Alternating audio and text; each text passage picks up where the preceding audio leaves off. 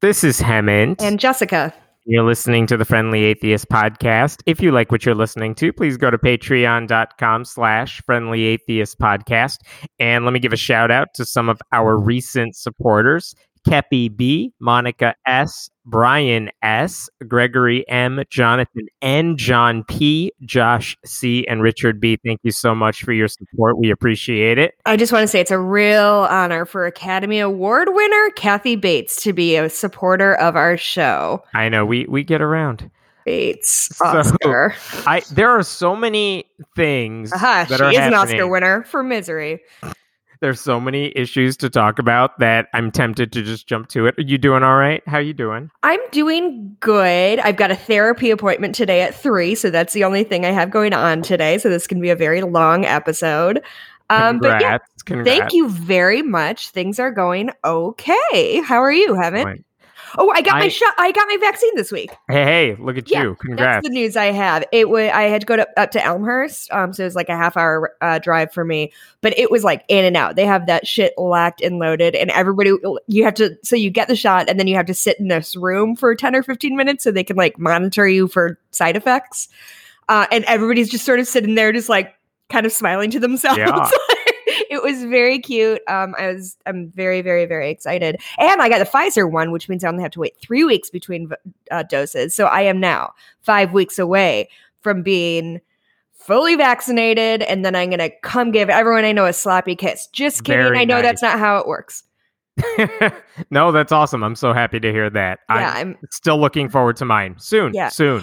And some teachers in my area are finally getting vaccinated, so my sense of horrible crippling guilt is alleviated which good. don't worry has nothing to do with the fact that i'm in therapy this afternoon no it's all good um here i'll depress you very quickly here come on um i have one happy story but all the rest of them are uh, giant dumpster fires let's start with this one with uh, Ravi Zacharias because some big news about him dropped on Thursday that we need to talk about. But I want to update people because it's been a while since we talked about him. So let me refresh your memory about this guy and what we knew about him. I have no memory of this man. That's all right.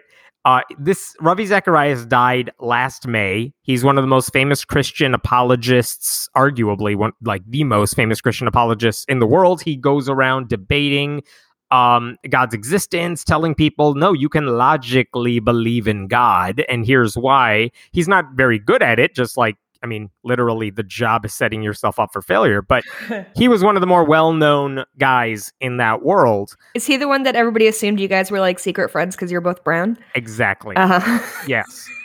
and so here's what last time we talked about him. I mean, a couple things is he died in May. Mike Pence, as vice president, spoke at his funeral. Oh, wow. Um, and then a few months later, uh, we found out through uh, Steve Baughman, who uh, is on YouTube as the friendly banjo atheist, no relationship to mine. Um, he put put out a video that basically said, "I've." He turns out Ravi Zacharias had a side hustle. He owned some spas in Georgia. Not necessarily a weird thing. A lot of people have side hustles, especially when they're rich. Um, and he said, "I've spoken to women who worked at these places, and they said he was." Uh, like sexually out of control with them yeah. in an abusive way. Uh-huh. And then Christianity Today uh, published like a follow up, much more thorough report, basically mm-hmm. saying, yeah, there's something to that. Oh, no. um, and basically, what happened, I'm trying to make a long story short here. The Ravi Zacharias International Ministries, which is now run by a few of his family members and other board members, I mean, I'm they had had inklings of some of this in the past, especially uh-huh. the non-family members. Um, but they said every time they brought it up and they said, you know, this is something we need to look into, they felt rebuffed. They weren't okay. taken seriously at the time. But in uh, last year, the ministry said, look, we're going to hire a law firm independently. We'll pay them. They will investigate the matter. We will accept their decision or oh, yeah. we'll accept their results. Sure. And the reason we brought him up a couple months ago in December is because that law firm put out a preliminary report saying, look, the final thing, we're still working on it. But for now, we just want you to know there is, quote, significant, credible evidence that he was guilty of sexual misconduct. They just kind of said, look, the we're not releasing the details yet. We got to do our work, hmm but it's not looking great. Just FYI, and we want to give you time to prepare. so that's kind of what we Is that have. normally how things like that go? I, yeah, it's not unusual. Okay. That's that's a normal thing. It just it's weird that it took them that long to do the investigation when they had plenty of reason to do it earlier. Mhm. I should say, uh, Christianity Today found they got three women on the record saying Zacharias touched them inappropriately, exposed himself, Oh. masturbated during regular treatments Mm. over a period of five years. Wait, treatments? Uh, uh, massages. Oh, okay. Uh, one woman said he masturbated in front of her fif- over 50 times in addition to propositioning her for sex. That's from Christianity Today. And by the way, I should say that's separate from another hit to his reputation years ago when he was alive, when we found out he was embellishing his credentials. Like he allowed himself to be called Dr. Zacharias. And it's like, buddy, you didn't earn a doctorate. I remember this. Okay. Anyway, one of the other scandals, separate from the spa stuff, is that a woman named Lori Anne Thompson, who has put herself out there, she I, I don't think she would mind me using her name now because she's gone public with this. She said basically she had met him at one of his events and they she was married. They basically carried out a virtual sexty relationship Mhm. um, but at some point, it involved uh, like he said she was extorting him for cash, and her husband was doing that. They wanted to keep it secret, and they there was a lawsuit involved. They settled it out of court for whatever you whatever the decision of that settlement was. But part of it was the woman, Lori Anne Thompson, is under a non-disclosure agreement. She can't speak about the case and that was still going on as we are finding out that this guy might be a sexual predator like physically literally in Mhm. other ways so Mhm. all of that's the sideshow not i don't want to dismiss it it all of that is uh, uh, in addition to this report Okay. coming out from this law firm. So this week, um, Thursday, the Ravi Zacharias International Ministries said we now have a copy of the final report. We're going to release it to the world. It's only about two days after they received their copy, and they said we're po- we're posting it in the same way we received it. No redactions, nothing like that. Wow. Here's what they gave us. Um, and here's kind of the opening of the report. We confirmed one of the three accounts described in the Christianity Today article. Uh, one woman said she didn't want to be public about it. Another woman would not talk at the advice of her lawyer. Mhm. Okay. Uh, So it's not that the other two were lies, it's that they couldn't Oh, I see. confirm it. Uh, and found significant evidence of sexual misconduct involving additional massage therapists. We also reviewed Mr. Zacharias's electronic devices and found evidence of text and email based relationships with women who were not his wife, as well as over 200 selfie style photographs of women. Mm. And just to be clear about this, all that stuff unethical? Maybe. It's not illegal. no, of course not. Um, those selfie style photographs is their nice way of saying nude photos Mhm. but the more damning here are the more damning revelations they bring up and this is through like a 12 or 13 page report i'm going to summarize there were five at least five more victims than we ever knew about Mm. these are other massage therapists there was evidence of alleged sexual abuse in foreign countries where he traveled and lived they didn't like the law firm did not send investigators to those countries but they spoke with people there okay. um, he used tens of thousands of dollars that were donated to his ministry to fund the lifestyles of four different massage therapists. Mm. And Mhm. one of those therapists said he, quote, required sex from her. She actually used the word rape to describe that interaction. Ugh.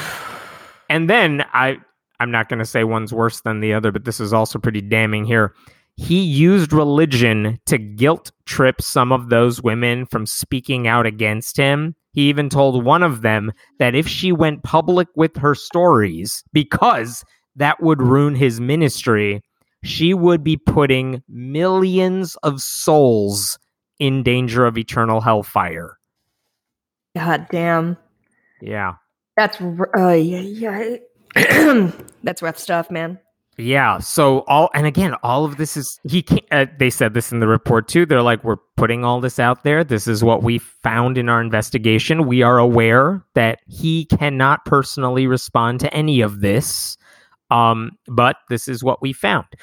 The Ravi Zacharias International Ministries put out their statement. Um, I'm it's long. I'll read you some parts of it. You know, words cannot come close to expressing the sorrow that we feel for what you, victims, have been through, or the gratitude we feel for the bravery with which you have responded. Uh, we are so thankful to you and we are so sorry. We regret that we allowed our misplaced trust in Ravi to result in him having less oversight and accountability than would have been wise and loving to the woman, Lori Thompson, who they had basically thrown under the bus saying she's trying to ruin our Ravi's reputation. Nice. They said to her, We were wrong. Dot dot dot. We're sorry. We allowed tremendous pain to continue to be caused in your lives. um, that said, that settlement that they had with his family Lori Anne Thompson is still under that non disclosure agreement because Ravi's wife gets to decide if she's released from that, and she has not said yes to that. Um, by the way, I should say Lori Anne Thompson spoke with the Washington Post yesterday, and she told them she appreciates the vocabulary of their apology, but it needs to be backed by action she said one of, I'm paraphrasing here. One of the things she said is that statement from the ministry is basically a ministry statement. It's not signed by individuals. It's like the board oh, of the uh, ministry says this. She said, and I quote, I'd like to know how each member of the executive leadership feels they themselves have failed. Don't hide behind the institution. Fair point. Like, and I think the implication there is there were some members of that board who either stymied the investigation or dismissed her when she came forward, and saying the ministry says we're sorry is just not the same as actually taking anything into account. Here's another thing that I find interesting and kind of disturbing.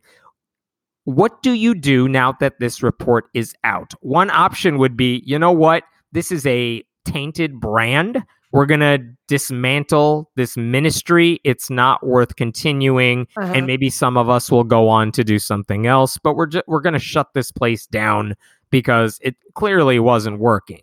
They're not doing that. They are keeping it going.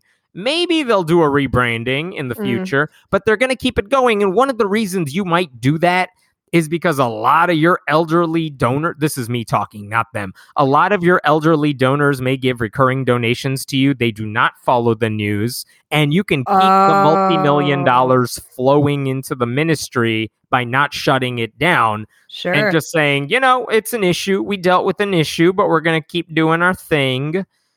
And so i don't know. I don't know how you move forward even with an apology when you're not really it's not clear what they're doing to deal with the underlying issues that right. led to him being able to do all this. And again, I want to stress victims had said there were issues. Board members have said we were there trying to fix things from the inside and we were dismissed to the point that we had to quit. Th- those stories are public. They have come out at this point, yeah. well before yesterday so I, it's not necessarily clear what they are going to do from this point forward or whether anyone should take their apology seriously or whether anyone should take the ministry seriously.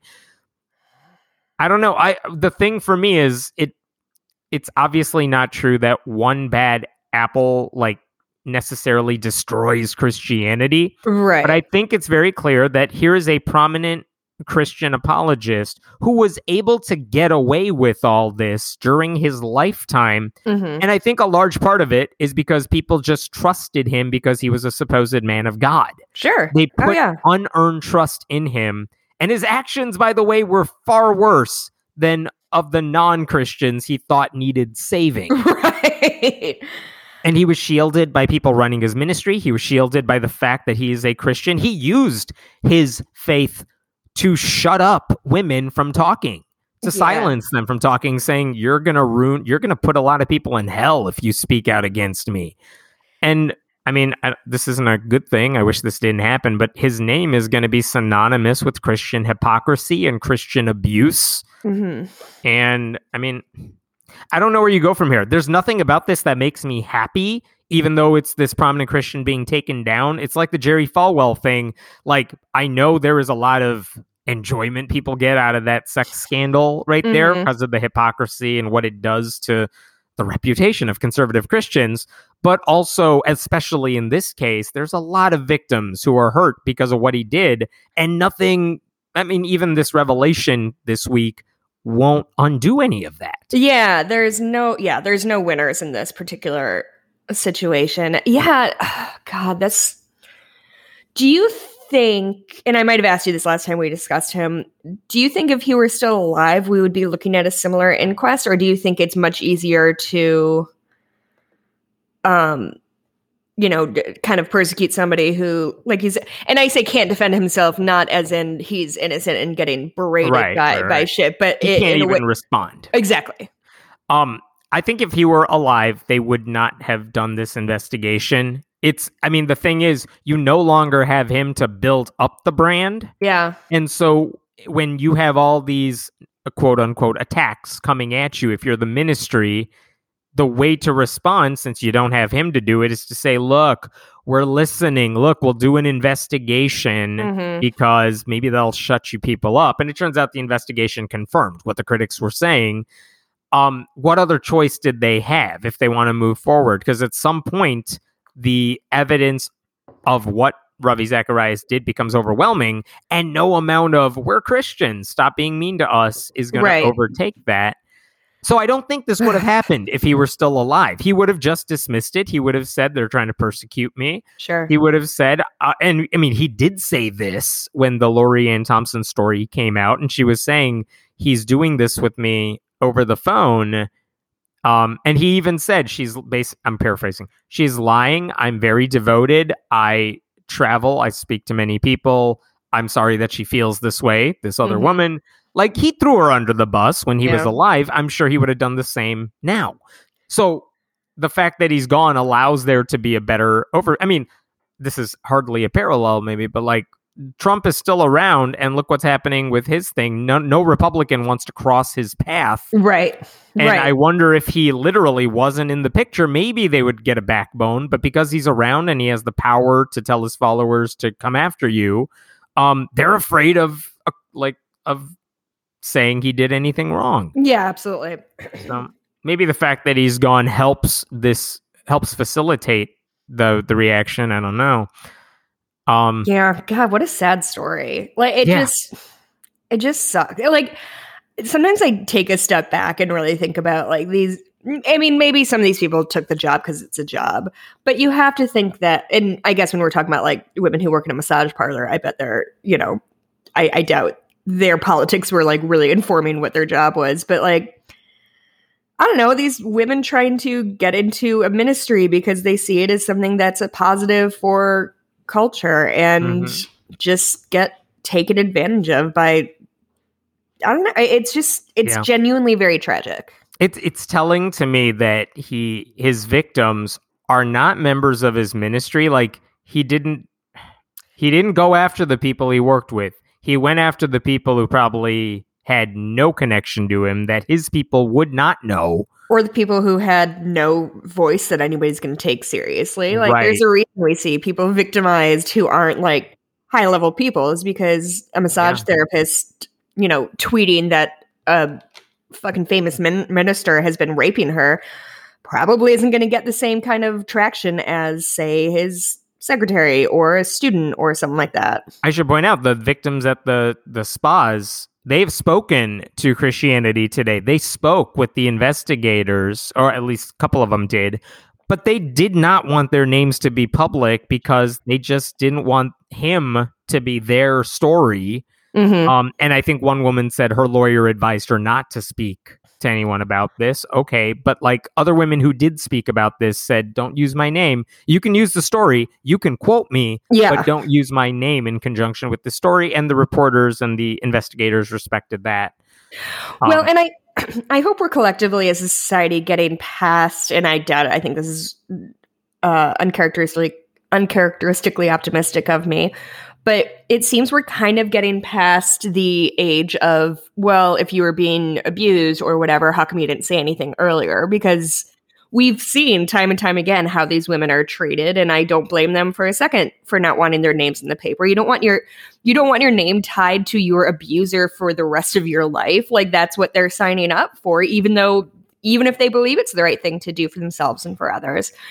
Um yeah and i mean the fact that it takes so many women to come forward to discredit the the word of one guy is not great like it's i mean it's a pretty good example of what we do on the show constantly of like a man in power who says he's imbued by God or whatever, uses that influence to take advantage of the people around him. Everybody gangs up and protects him. And then it turns out the accusers were right all along. And Yeah. we like fucking rinse repeat. We're going to be doing that every week for the rest of our time doing this podcast. Yeah. Uh, so there was another story this week also of a Christian minister of sorts, not physically abusing people, but also just being a total jackass. And this time, of course, it's Dave Ramsey, who is known as like the money guy, the Suze Orman of the Christian world. This is a guy who we, I think we talked about him a week or two ago because there was a big report in Religion News Service about how he's the boss from hell. Oh, really? I don't think we talked about him because my Did dog growing up, his name was Ramsey, and I feel like I would rem- I would connect those two things. he is the guy who basically says, uh, "I'm going to help you get out of debt. Even if you're poor, you better tithe. You better pay your tithes. That's Oh, one of part of cool what makes money. Yep. Um, but a lot of Christians and even non-Christians would say he helped them get out of financial debt, and that's kind of his whole shtick. Um, he helps you with your money issues. You have to pay a lot of money to take his courses, but he says you're going to make up for it in the long run. Uh-huh. And there was a report that basically uh, there's hypocrisy at his workplace where men are treated better than women. oh, you Not don't fucking surprising, say. I know. Um, there were stories about. I mean, we've he doesn't take COVID seriously. He had them. He had a Christmas party, no masks. Were really Wait, seen there. Wait, Hemant, I need to get Yeah. off the floor. I'm so shocked by this revelation that he doesn't take COVID seriously. I but know, You need to I give me a second to get my shit together. Okay, continue. Yes. So he's just he's unpleasant to work with. And there's a lot of former employees who will testify to that. Though that said, there are some who will be like, "No, he was fine." Mhm. Um, you can take a guess at what those people are are looking like. Um, anyway, I, I bring it. I bring him up because he was on Fox News this week, and they basically said, you know, what do you think about the stimulus checks that the fourteen hundred dollars that uh, Democrats are trying to send people because of COVID relief? And Mhm. what he said, um, I don't believe in a stimulus check. Wait, Be- just stop. Yep, no, yep, you just yep. stop right now. yep. You don't believe in a stimulus check. Here's the thing with language is it means something. I don't believe that stimulus checks are the proper way to motivate our economy to get it back up and I, going. I believe that is what he was getting at, but that's not what he said. Yeah. Th- I feel like that's what Republicans really like to do is I don't believe in poverty. Like, oh, Yeah. Cool. I don't cool, believe I mean, when guess. says when those people say like I don't believe in welfare, right. they're basically saying like I don't think that's the way we want to fix our problems, and then they have nothing of substance to offer in response. Mhm. But in this case, what Ramsey should said, we do instead? Mm, Yeah. Try stop being poor for once. "You're already ahead of me.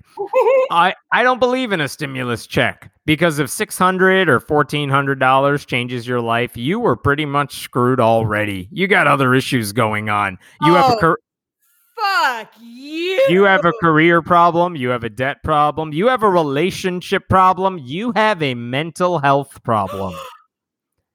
I'm not done yet, but I'll stop there. Fuck this.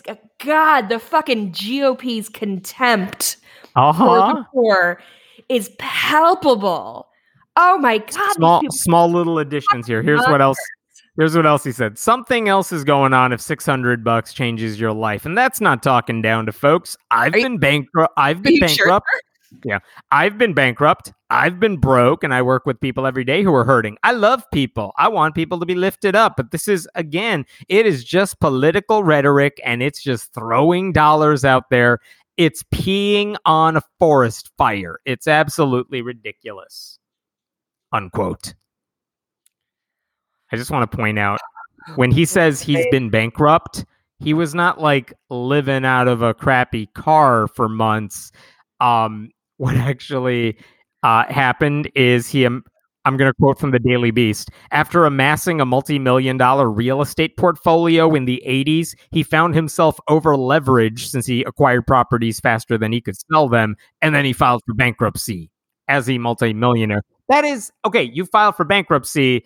Rich CEOs can file for bankruptcy. It does not mean the same as I'm broken, I can't pay my rent. Yeah, I, I, I think that's a really important thing to. I, I think we need to always, always, always make sure we are um, talking about big picture issues here. Um, I mean, obviously, like dunking on this one guy is, oh, great, and uh, gives my life purpose and reason. um, but I, we, I, I want to kind of talk about this rhetoric that we hear time and time again of well, this guy was down and out, or this guy was a self-made man, and th- I oh, anytime you see that person who's 25, graduated from college, debt free, and owns their house outright, just like click page two, and I'm telling you right fucking now, their parents were rich. Like that's just Yeah. sort of that's just sort of the name of the game. They lived with their parents. I know you tweeted a lot of those stories. Um, there's also the idea that all those Forbes thir- 30 under 30, Oh my god, yeah. like you shouldn't have those lists unless they also include a line about what your parents' income was. or what they do for a living. Yeah, Um, yeah. God, yeah, no, that's not great. Um, But the point is, he But just- basically is blaming poor people that they did something to deserve it. And he, Ramsey, in the best light I can give him, is saying giving them a check does not solve the underlying problems that led them to be poor, as if they did something that led them to be poor. And that is now, the Hema, issue with what he's saying. I think I literally said this last week that there have been reports time and time again that if people are impoverished overseas, instead of programs to buy them goats or give them like roofing lessons are always less effective than just giving them fucking cash and Right. letting them figure it out. Like We've said this about youth ministries when they go on mission trips and stuff. Save the money that you make for flying to Africa, mhm. turn in your plane tickets, just send the people the checks and let them figure out what to do with the money. You'll be better off and you'll help them a lot more. or hear me out, maybe help impoverished people of color in our country who are Yeah, victims of not only global poverty but also systemic racism. Maybe you could just like I don't know, throw it throw a hat in that ring and see if you can help out there, Christians. Yeah, I- am sure you can guess what Ramsey's stance is on the minimum wage. I, I just eh, eh, eh, because the thing about all this is it comes down to just abject cruelty. And I think that's the hardest thing for me to watch when people say things like this is that poverty is a social construct. We have housing in this country. We have food in this country. We have wealth in this country. But we as a society and by that I mean the you know rich people who run this country have decided that it's more important to keep rich people extremely rich than make poor people slightly less poor. That's just what we've decided as a country because th- it's just reflective in our social programs. It's reflective in our housing policies. That's just sort of the name of the game is like, yeah, we want to make sure people die maybe less frequently than they are now, but we don't want anybody to sacrifice their 14th house in the Hamptons or whatever. Yeah. Um, And just, it- I mean, whether it's health care, I mean, if you are sick through no fault of your own, not because you chose to be sick, but mm-hmm. because you got some disease, COVID, for example, that's going to mess you up financially if you don't have the money or insurance to cover that. I How mean, that's just, cancer like a real idiot. yeah, that's just one example. You could work a full time job and not have enough money to get by. A stimulus check, again, it won't lift people out of a hole. Fourteen hundred dollars. If you're making, and put money in their pantry, put money Yeah. in their pantry. yeah, if you're if you're making if you have a decent salary, fourteen hundred dollars won't change your life. But if you're living paycheck to paycheck, that will help you. It And won't solve what? everything. It will help you significantly. A lot of people are living paycheck to paycheck. Yeah. Can I have can I have like two minutes for a tiny rant about financial bullshit? Go on.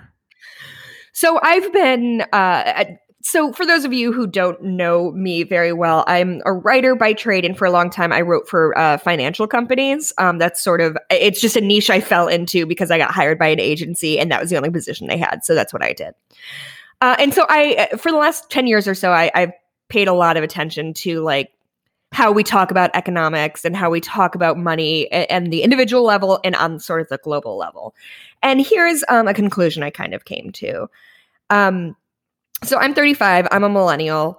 Um, and since I graduated college in 2008, when there was a financial crisis, um, I have heard from parents, from family members, from society, from financial planners, from news outlets.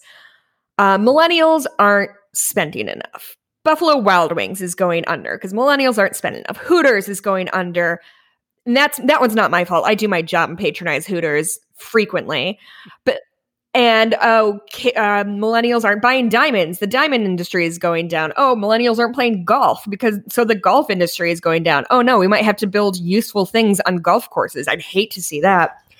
And on the flip side, we have boomers. I'm going to say boomers, like fucking I was dog whistling it the whole time. Boomers are also saying that millennials are frivolous, that we're spending too much money. Oh, well, you wouldn't have trouble paying your student loans that have an, extra- an exorbitant um, uh, interest rate on them. You wouldn't have trouble paying those if you didn't buy yourself a Starbucks once a week or whatever.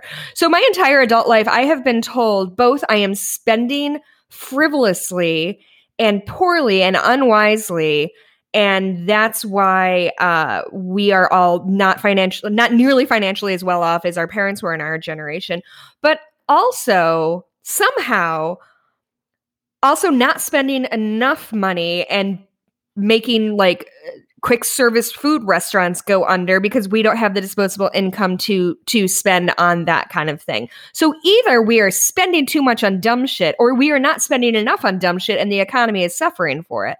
What I'm saying is since I was 22 and graduated college, we've been like people my age have been getting fucking gaslit by older people.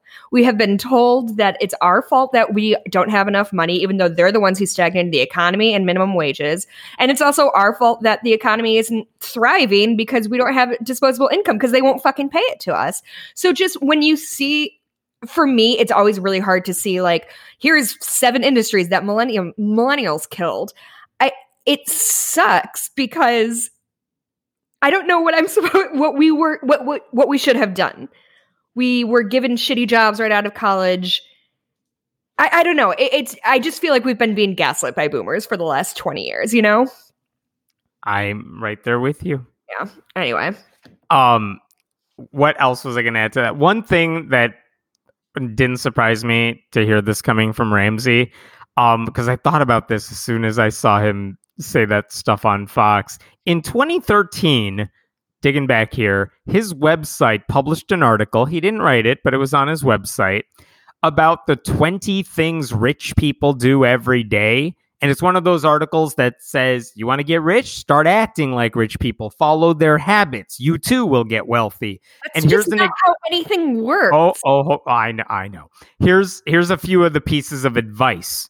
76% of wealthy exercise aerobically four days a week. 23% of poor do this. Forget the grammar for a second. Okay. 63% of wealthy listen to audiobooks during commute to work versus 5% of poor people. Um 88% of wealthy read 30 minutes or more each day for education or career reasons versus 2% of poor. 44% of wealthy wake up 3 hours before work starts before versus 3% of poor. And it's like they're waking up early because maybe they don't have to be at work at 6 a.m. because or maybe because they got enough sleep because they weren't working the night shift or because they don't have to necessarily commute to work. But like if you're working at a fast food restaurant, you can't telecommute. You know, like it's you think they're doing these things because they're rich, not because they developed those habits and became rich. I have a, que- a kind of esoteric question.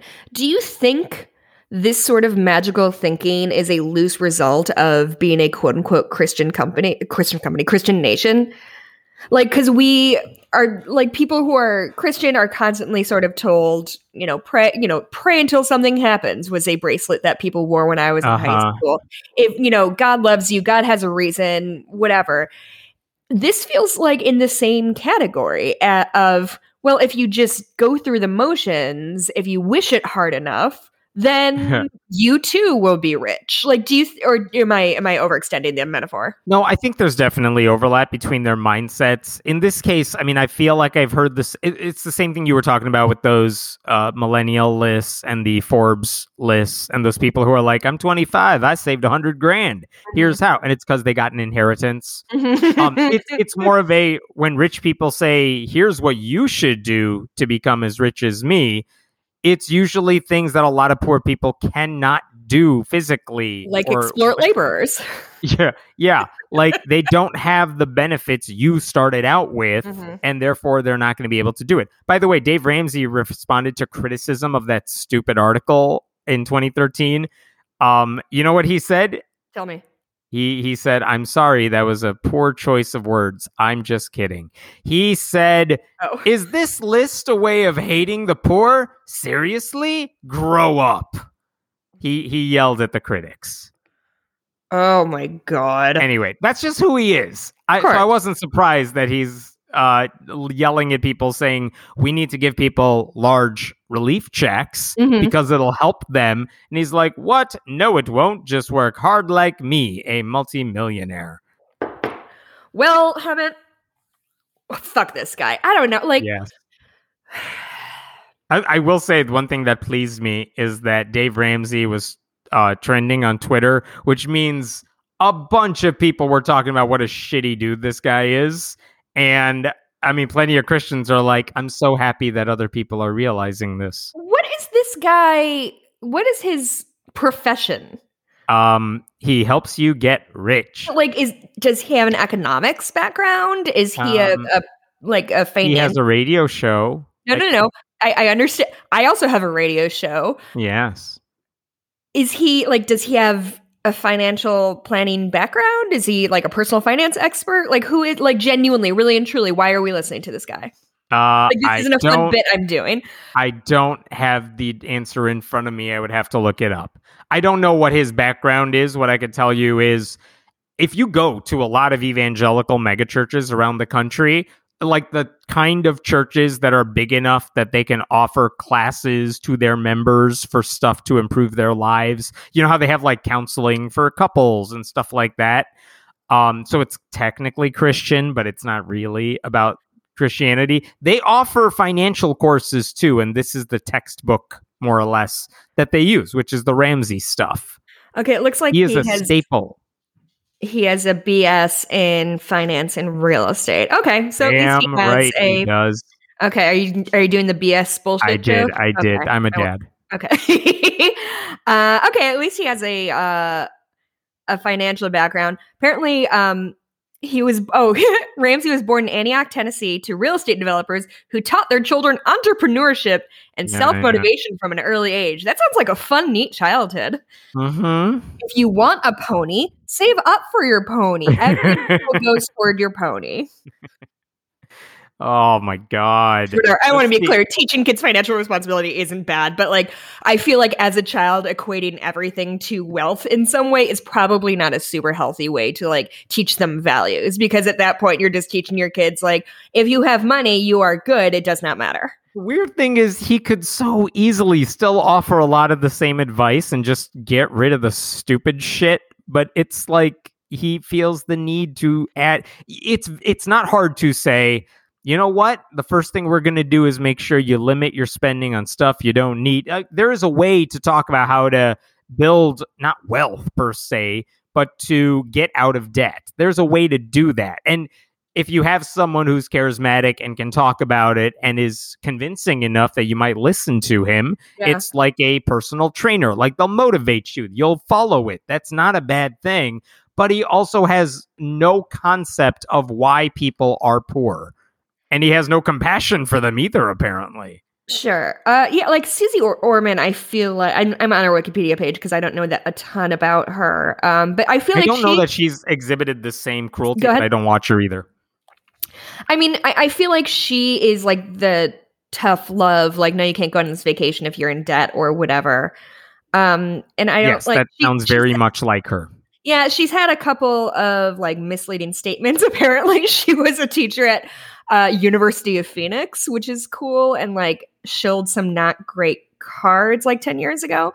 But in general, like I feel like that's her jam, right? Like she is all about like tough financial love. Not if you're poor, not if you're poor, it's your fault. But if you're poor, here are the steps you need to take to like sort of get your life Right. together that are not like Again, she's problematic in different ways, but in general, she's not saying, "Oh, you don't have money? Well, make sure you're still giving ten percent to your church, because Right. otherwise, you're never going to get out of this mess." Yeah, I mean, we're problematic in different ways. So, like, I'm not.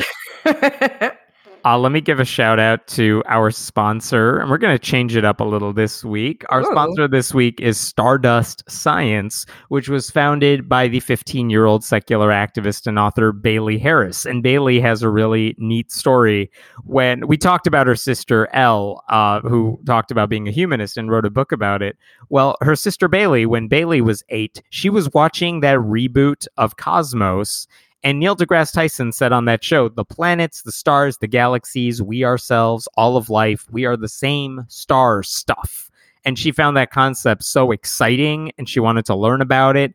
And she ended up writing a book called My Name is Stardust. And there's a new version of that book that she just released. It has a foreword by Richard Dawkins. And if you look at the book, I'm telling you, I have a copy. The pictures are beautiful. It takes that concept that we all come from the Big Bang and like not just in a metaphorical sense either, but the pictures are beautiful. It teaches the fundamentals of creation in a sense and evolution and it really talks about science and wonder for the universe. If you go to stardustscience.com, you can get 10% off of everything on the site, including the book My Name is Stardust. Just use the promo code Friendly Atheist. That is all. Let me jump to a thing I've been dying to talk to you about that's not as disturbing uh, for like a week, which is that during the Super Bowl, uh, there was an ad with Bruce Springsteen that Jeep aired all about urging America to find common ground with each other. And who better to unite us than Bruce Springsteen? okay, wait. All right. Yeah, yeah. Two quick things. Didn't even get to the good stuff yet. No, no, no, no. I know. But I just wanted to let you know that I did not watch a fucking second of the Super Bowl. Um, nor have I seen anything about what's going on with this. I do know that Bruce Springsteen was at the center of a controversy. He And I wanna say- For the record, I am a lifelong Bruce Springsteen fan. And if you are bringing one of my idols and one of my father's idols onto this show for him to be disgraced in front of our thousands and thousands of listeners, I will be upset and I might yell at you. I have less to say about him. The, the controversy is that he got pulled over for like a DUI or DWI or something. They said he was drunk, but some articles I've seen said he was he took a picture with the fan. They offered him a shot. He took it. He was fine, Oh, but they stopped him anyway as soon as he hopped on his motorcycle right after that because they saw him do it. he's so it might have been stupid. But after that happened, Jeep took down this commercial for YouTube from YouTube that they aired on the Super Bowl that featured him saying this. Anyway, I don't care that he did this commercial. I don't care if people think he sold out or whatever by doing a Super Bowl commercial. Here's my problem with the commercial, which has less to do with Bruce Springsteen and more to do with Jeep's stupid idea of unity. If you didn't see the commercial, and you cannot see the official one on YouTube at the moment because they have not posted it back up, but you can probably find bootlegs online. It basically says, you know, we are one nation, we could find common ground. Um, and it, opens up, it's like a two minute commercial. It opens up, I'm paraphrasing, by sh- saying, this is a church in the middle of Kansas at the geographic center of the country. It's open 24 hours a day. Everyone is welcome. And isn't that nice? I How come we can't all be united like that? Imagine Bruce Springsteen saying that instead of me. And here's the problem I have with that commercial. Yeah. In general, I don't want to unite with the people I'm against. Why do you want me to unite with racists and white supremacists and Christian nationalists and MAGA cultists and the people Yeah. who are ruining the country? Like, I don't want to unite with them. I'm right to say I want nothing to do with them and fuck them. Like, there's nothing wrong with that. I don't, this stupid idea that we need to find unity. That's like CNN saying we're in the, we, we have the middle ground Right. of politics. It's there's no two sides here. We're not talking about like how to handle debt. Mhm. That's not the political issue we're dealing with. Like what the what compromise does Jeep want me to make with the sort of people who want to overthrow democracy by pillaging the capital? Yeah, Jeep. So, stupid commercial. Yeah. But obviously, the Mhm. church at the center at the beginning of this commercial, like, just keep in mind their image of unity, of common ground, is a tiny Christian church. And if you zoom in on the church in the commercial, they have a picture of a cross inside the church that is on top of an American shaped, uh, it's a, a flag shaped like our country. That's the image. Like, it's literally Christian nationalism. Yikes. But it's very much this idea that like this is the ground that unites us all. Like I'm not Christian. Why would that unite me? They would never show a happy mosque that is inclusive right. in any commercial like this cuz of course they'd be like, well that that only talks about one segment of our country. Yeah, Right. no kidding. Same thing. Um What? apparently he blew a .02 when he got pulled over. So What's the legal limit? 0.08. 108. yeah, Yeah, so he was so- fine. So yeah, this idea that unity and compromise means we should all unite under the umbrella of Christian nationalism. Yeah, that's not strong. but on the other hand, he did write Thunder Road, so I think we could probably Oh my god, give- we're not talking about Bruce Springsteen anymore. Oh, we're not? We're just was- yelling at Jeep. Oh, oh yeah, fuck you, Jeep. I Yeah. drove a I got a rental car that was a Wrangler once and it was very big and ostentatious and I didn't like it. Thank you. Fucking nailed him. I Got you, find, Jeep. I almost find it funny that Jeep was trying to appeal to everybody and they literally appealed to nobody. Yeah, they uh that was a big swing and miss. Listen, anytime big brands try to get into the like, hey, we're all in this together game, it is gonna go poorly. I uh, sidebar on uh, my brother, my brother, me, which is one of my favorite uh, podcasts. They do little segments called Munch Squad where they read um, press releases from like quick service restaurants. So like McDonald's is bringing out their spicy chicken McNuggets, and so they just kind of make fun of like the earnestness with which PR releases from um from restaurants like from big brands are are are are made. Uh, and for the last year, every single one of them has started. 2020 has been a tough year for us all, and that's why Taco Bell is bringing potatoes back. And like, that's just the thing with I get. Listen, I do it for a living. Like, I get brand marketing is a tricky line to walk, but boy, oh boy, uh, I mean, saying nothing is always an option, I would say. And I would just advise brands to maybe like slow their roll a little bit. Do you think this Jeep commercial is better or worse than the Pepsi commercial where maybe one of the Jenner children solved Oh, police right. brutality through I don't Pepsi? even I mean the yeah, the Jenner commercial where she hands a cop a Pepsi and I Mhm. don't know, salt he a riot.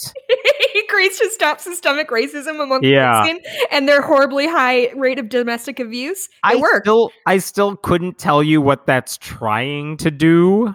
Um, it was just, I mean, tone deaf, yes, but also, what were you going for? I know what Jeep was going for. yeah, I they were think going for this idea that Jeep unites us all, and we should all be like, let's all come together. Isn't that a good idea? Which nobody would ever be against.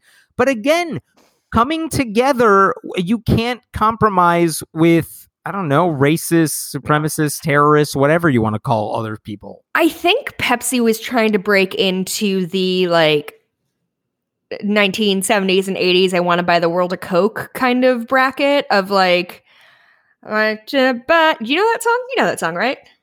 Sure. I'd like to buy the Oh, world right. a coke.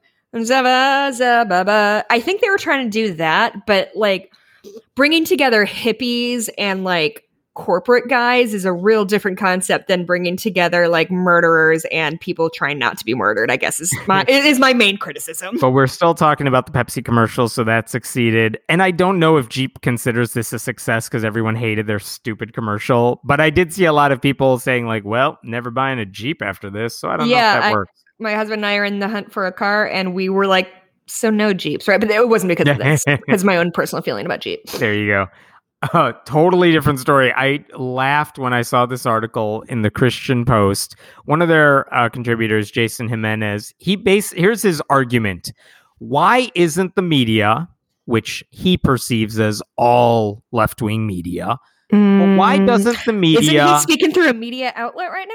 Uh, it, they don't count. They're they're real news because they're right wing and Oh, Christian. sorry, that's on me. My bad. Um, but he was basically saying the media isn't going after Joe Biden for his Catholicism. They praise it, but like when it's Amy Coney Barrett or Brett Kavanaugh or Donald Trump's religion, everyone pokes fun of it. They criticize it. Look at that double standard. I'm going to quote his article. First of How- all, LOL at Trump's religion. That's Uh-huh. pretty funny. Interesting, isn't it? How the media and every single big time progressive politician have no problem mixing Biden's faith with politics. But suppose you're a Christian who's pro life and not in favor of the Supreme Court legalizing same sex marriage. Ah. In that case, the response you get from the left is the complete opposite.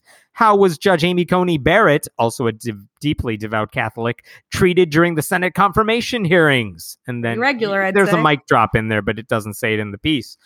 And I mean, the answer should be obvious to everyone who's not this guy. Biden isn't using his religion as a weapon. Yeah. It's not legislating his Catholicism. It's also not for show like it was for Trump and other elected Republicans. And also, like, I don't care what he believes because he's not putting forth policy based on it. But Amy Coney Barrett had written articles saying, because I'm a Catholic, I would change how I react to this law this way. And I think probing that idea of how is your faith going to come into play when you're making judicial decisions is a perfectly valid one that the right did not want anyone to ask her. well, I think also he sort of missed a pretty big. Fu- Can you reread? Do you still have it pulled up? Yeah.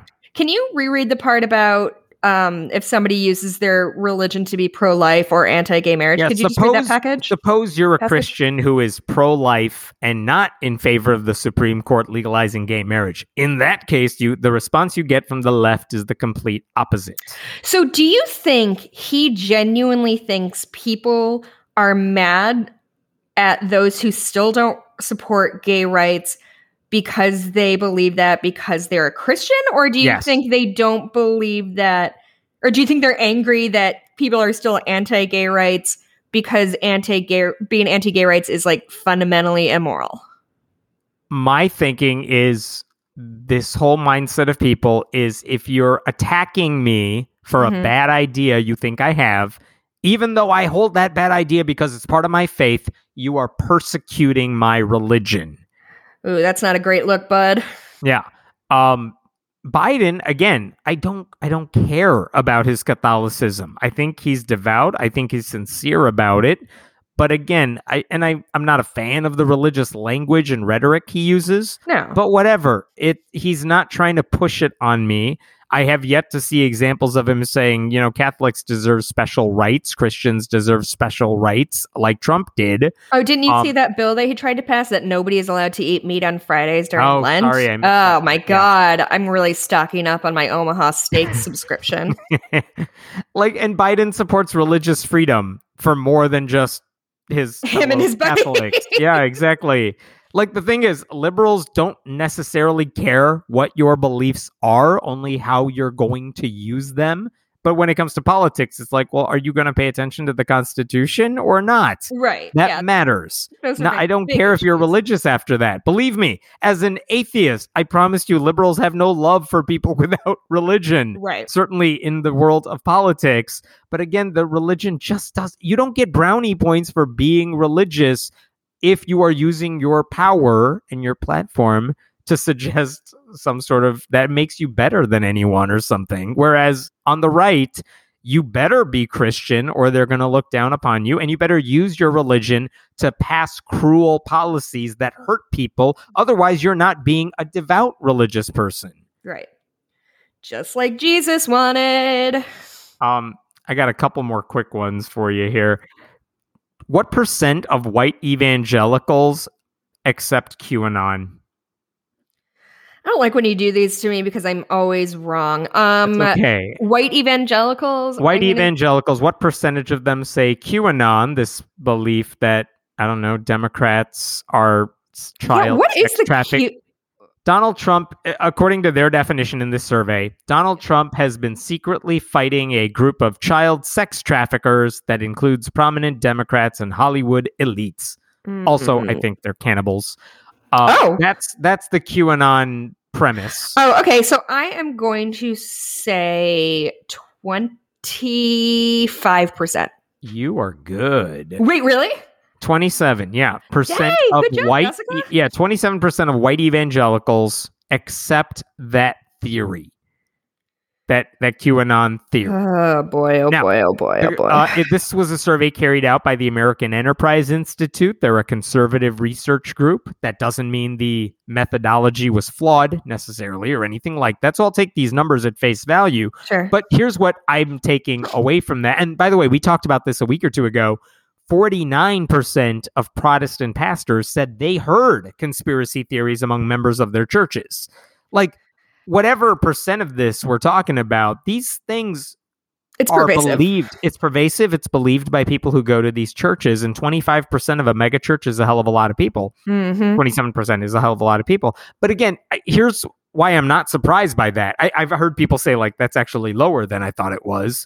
But if you think it's a high number, because that is higher than any other uh, demographic, religious demographic, like when you're primed to believe in one conspiracy theory that Adam and Eve are real, that Jesus came back from the dead, when you're told critical thinking into those issues that you're supposed to take on faith is a bad thing, Mhm. when you're told to just have faith and not question what your leaders tell you, when that's the mindset you are praised for in Mhm. church, it doesn't surprise me that other conspiracy theories that are equally illogical can seep into your mind. yeah, absolutely. Like, there's, I mean, I would like to say the Jesus myth is, at least in theory, less harmful, whereas QAnon is just plain stupid and it leads to bad stuff. right. But again, the mindset that leads you to accept this bullshit as if it's legit is not different when you are telling people to accept nonsense. And if you want to bring liberals into it, uh, hey, there are plenty of left wing people who believe in horoscopes and astrology and new age bullshit. Like it's the same idea. If you're if you think there is legitimacy to things that have no evidence for them, Mhm. you are going to be more susceptible to stupid, dangerous conspiracy theories as well. And to me, the solution to that is we need to make sure people are shielded against falling for this stupid bullshit, asking the right questions, being critical of what they hear, making sure they're hearing stuff from legitimate sources. Mhm. but Um, again, if you're, I mean, I'm sorry, I, I'll add one more thing to that, which is sure. I want to know what churches are going to do about this. If they say, of course, QAnon is bullshit, because some pastors have said that, well, what are you doing to prevent it from pervading into your congregation? Because you literally you can't just cut off one arm of the monster and Mhm. act like you've solved the problem. You can't kick out the QAnon believers and then tell everyone else, all right, let me tell you about Jesus today and all the supernatural stuff he did. Mhm. What do you think is going to happen? Oh, a hundred percent. It's, I mean, and I think we've talked about this in the past. Like, you can't, like you said, it, you can't logic somebody out of a concept they didn't logic themselves into. And also, yeah, like if you're raised your entire life that your own observations on the world are either wrong or at at best flawed, uh, that's really not setting you up for success when you have to like ex- like encounter things in the real world that maybe are dubious and you don't have that skill set to say like okay well this is seems nuts but i also believe that somebody came back from the dead. So that feels like it's internally consistent you know um i wanted to kind of in this vein i wanted to talk very very briefly about a uh, uh, there's a new show on netflix uh, called uh, "Crime Scene: The Vanishing at the Cecil Hot- Cecil Cecil Hotel," um, and it's about a really really bizarre um, missing person slash uh, murder whatever case of a young woman who stayed at a an infamous hotel in L.A. Um, and she went missing. They couldn't find her for like two weeks, and then they released some uh, footage of her kind of walking around this hotel. She's on an elevator. She's acting very strangely, and so this happened in like 2012, I think, 2013, and it has been like crazy conspiracy o'clock. It is people got so deep into this, and I've watched that elevator video. I don't know how many times because it's very eerie. Um, so I was watching. It's a four part documentary on not just. It's a little bit about the Cecil Hotel. It's a little bit about Elisa Lam. It's a little bit about uh, like online like internet sleuths. And I will say, so it's four parts. Around the second or third part, I was like, oh, this is starting to get very stupid because they're bringing in like, is the Cecil Hotel part of a dark vortices and blah, blah, blah. I would recommend if you are interested in conspiracy theories and true crime kind of stuff, I would watch this through to the end because they put a really nice bow on it in a way that both makes you understand what conspiracy theorists were thinking about and understand why ultimately maybe it wasn't a global conspiracy and just a sad accident or whatever happened. Um, so I would recommend people listen. I, I really got a lot out of it in terms of like the online sleuthing community. So that's my my recommendation that I didn't want to forget. Very good. Thank I you. have one last story for you. Okay. Um, which is my happy story for the week. um, made me genuinely happy. Do you know what the number one Christian album on iTunes was this week? Is it that Christian rap album that the guy who I'm buying a car from later today is listening to? Because he's really into it. Yeah, I'm sure it is. Uh, it is by. It's called Preacher's Kid. No surprise. Yikes. Okay. It is by Grace Baldridge, who uh, uses the pronoun she and her. Grace Baldridge goes by the professional name Semler, and basically, Semler is openly gay, married to another woman. She's critical of church culture. Her album comes with a parental advisory sticker. Look out, world. and basically, this is part of uh I mean she she has been in the spotlight before I think like last year or 2 years ago with the website Refinery 29 she was the host of a series on YouTube called State of Grace which focused on the intersection of being LGBTQ and Christian she is a Christian um but basically the album and I have no thoughts or opinions on how good the music is honestly I haven't listened to it. Um but this is one of the things that's amusing about it is she knocked from the top spot uh who is it? Lauren daigle who's been a fixture on the christian charts for a while now. And like if you know anything about the christian music industry Do like it is so cookie cutter and predictable and repetitive and Uh-huh. everything and this is nothing like that. And so the fact that she's number one partly because uh, one article described it as a bunch of lgbtq affirming christians and ex-christians were trying to like quote unquote GameStop the christian music oh industry my god! by Seriously? saying let's all let's all buy the album from iTunes right now and we will push this album to the top. Um, not necessarily at her request, but they just decided this would be effing hilarious. I mean, that's what uh fucking Don Jr. did with his own book. Yes, he just bought yeah. boxes and boxes and boxes of it. using donation money Yeah, for the RNC or something. fucking villains. Yeah. Um, but in this case, it's like a grassroots campaign to push the album to the top of the charts, and it worked at least for a couple of days. Cool guys. And uh, uh, Grace Baldridge posted on Twitter, "Y'all, we did it! An openly queer artist is sitting at number one on the Christian music charts on Oh iTunes." boy. I don't know. How do you feel about that? I feel I it. neutral. It's do you? so funny. Oh, stupid. Good for her. I mean, it's not an atheist album that just like trolls the Christian like album charts. That would be fun. and obviously, if this is something that happens for like one day or one hour at a time or something, it's like whatever. I mean, you don't win an award for being number one on the iTunes charts, which No. obviously can be manipulated. of course. Um, but it just made me laugh that haha, look what's there. And That's you know really what? funny. If it gets some Christians to listen to anything Grace Baldridge says Uh-huh. and talks about through her music, through her uh, words, whatever, like good. Right. It's one way to it's one way to get into the system and try to create change for the better. So I like that. That's yeah, that's good. Um before we go, I quick I reached out to my friend Sarah about do I assume you did not watch The Mandalorian as I didn't. The Manda who what now? Ma- Mandalorian Uh-huh. it's do it's you something star something something Yoda. That's all I got for you. Yeah, no, you got it. I mean, I haven't seen it either. I don't know really know what's going on. I know Baby Yoda, and that's kind of it.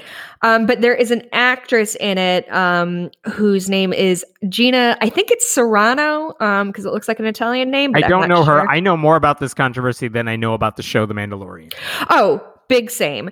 Um, so I actually wanted to talk about it just really briefly because I reached out to my friend Sarah, who is my go-to. Can you explain to the can you explain the things that I'm missing into why this is anti-Semitic versus like my like perspective that I don't get the dog whistles. Um, so essentially what she did was she tweeted something that basically um hold on, wait, let me see if I can find it. Uh, ba, ba, ba. Okay, so she said she compared American conservatives to Jews being persecuted in Nazi Germany. Um, she said, quote, Jews were beaten in the streets, not by Nazi soldiers, but by their neighbors, even children. Because history is edited, most people today don't realize that to get to the point where Nazi soldiers c- could easily round up thousands of Jews, the government first made their own neighbors hate them simply for being Jews. How is that different from hating somebody for their political views? And so this happened. She said a bunch of other dumb shit. I guess this has kind of been a long time coming. Um, but she got fired from her show. And of course, people, the brave people like Ted Cruz ran to her defense. Um, There's and nothing going on this week. no, exactly. There was a very funny tweet that like Ted Cruz like did this whole tweet about how she's like not a princess, she's a warrior, and of course she got canceled by Disney. Which LOL, they hired her and created that character, but whatever, Ted Cruz. And somebody responded, "What do I have to do to never get Ted Cruz to support me like this?" And somebody said, "Be his wife," which is very funny. Good job, internet.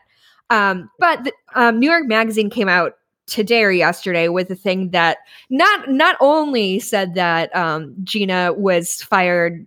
Uh, Was, w did not deserve to be fired, but what she said was not even anti-Semitic.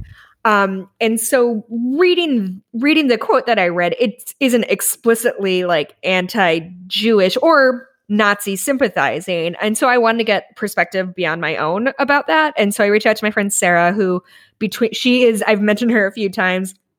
She is a medieval studies specialist. She's a doctor. She's much smarter than us. Um, so she's, can I just read a quote that she sent over? Um, the reason one might consider Carano's remarks at least borderline anti Semitic is the casual compa- uh, comparisons to the Nazis have the potential to diminish the tragedy of the Holocaust. The implicit comparison of the slaughter of the Jews simply for being Jews to the consequences for expressing a, the expression of co- opinions someone considers abhorrent, first of all, equates mass murder to people being mean to her on Twitter, and second of all, equates alleged discrimination against someone based on their opinions, which are a choice, with discrim- discrimination against someone based on their ethnic identity, particularly since the Nazis slaughtered people who identified as ethnically Jewish, regardless of whether or not they practiced the Jewish religion.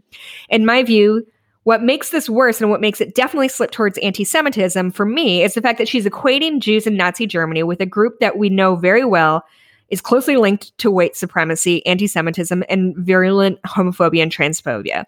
This link implicitly questions the innocence of Jewish victims in Nazi Germany who were accused of hating and seeking to undermine Germany and Germans, and tries to create an identity between an oppressed minority and the people who today are known for damaging rhetoric and actions toward real oppressed minorities. Did that feel salient and clear when I read it? I think so. Um, they're not firing her. I, I've seen some stuff saying they're firing her because she's conservative. Mhm. It's like, no, no one cares about her thoughts on like whatever fiscal policy. Mhm. They're firing her because she's a liability because she says stupid shit Right. Like and because no one apparently wants to work with her. it's not a fundamental human right to be anti-Semitic. Sorry. This is what we talked about earlier, where it's like she's being fired because she has stupid ideas and they make her a bigot and like no one wants to deal with her, not because she's conservative or Christian or whatever she is. Same thing, like, I don't like if you're a Republican politician who votes against trans rights or something, Mhm. that's the issue, not because you're Republican. Or now because you're Christian. Right. Like it's not your religion. Stop pretending we're canceling you because of some label you identify, which is kind of the conservative talking point. Yeah. Like Well, it's not because she's con- there are conservatives in Hollywood. They're fine. There's a difference between like having that label and using your power and voice to spread crazy bullshit lies and trying to hurt people. Well, it's like Tim Allen say expressed a similar sentiment and like Sir, you had two gigantic network shows that went on for years and years. You're in some of the biggest movies of the 90s. Like you're in the fucking You're not Santa being Claus. canceled. You're not. Be- it's like what's her fate Marjorie Taylor Greene I think it was, Yeah. wearing that censored mask while she was Yeah. speaking on the floor of the Senate. Like Josh Hawley going on Fox News like 87 times saying, I will not be silenced. No. Like, I can't stop hearing you say that on TV. we know you can't be silenced because we're trying. We're Just Yeah. kidding. We're not trying to silence you, but you won't shut up. Um. Anyway, like, yeah, I, I, I really appreciate Sarah helping me with that perspective because anti-Semitism is not an, a subject on, upon which I'm an expert. Um. Okay, I think that. Oh, speaking of Sarah, are we wrapping up? Are we done? We're wrapping up. Um, if you want to hear from Sarah um, and myself, I was a guest on her podcast, Media Evil. Um, it is a uh, this is the second time I was on it. This is a uh, a podcast that looks at um, art and and media that takes place in medieval times, and then we discuss it. And she talks about like how realistic it is, and then we just sort of talk about it. So she reached out to me and this is the greatest honor of my life, and asked me to be on her episode about Robin Hood Men in Tights, Oh which God. is a movie I know by fucking heart and watched it twice before we we recorded. Um, the original recording was four hours long. Um, she edited it down to a more digestible two and a half hours, which is still a lot of me yelling about Mel Brooks. Um, it was a such a fun thing to record. It, so if you want to hear me yelling about things that are not specifically atheism related, uh, please check that out. I will uh, send Hemant the link so he can post it in the notes or wherever. Um, that's all I have. Where can we find you on the internet, Hemant? I am at friendlyatheist.com. You can support the show by going to patreon.com slash friendlyatheist or tweet me at Hemant Mehta. You can find me on Twitter at Jess Bluemke, J E S S B L U E M K E. Uh, you can always email us at friendlyatheistpodcast at gmail.com. Oh, and if you go on uh, Patreon and support us, we I just got a new shipment of stickers. So those are going out today. So if you, what is, what's this sticker thing? at five bucks or 10 bucks a month? I believe five. Okay, whatever it is. And oh, Hemant, I got in those business cards that I made that said thank you from the Friendly Atheist podcast because I was like cutting up little computer paper bits like a real we are grader. we're professional. I know. I paid $25 for business cards. They don't just give those to anybody. Anyway, um Oh, and if you want to hear more from me, that's not this podcast and not Media Evil. Um, my husband and I do a uh, Twin Peaks co- podcast called Cooper Duper, um, and we are really enjoying our time doing that. And this week we're going to talk about season three, episode eight, which is just a mindfuck of an episode. So you know, have fun with that if you're you're interested. That's all I have, Hemant. Sorry to keep you. no, it's all good. We'll see you next week, hopefully with, you know, nine happy stories. Have a good one, everyone. Bye.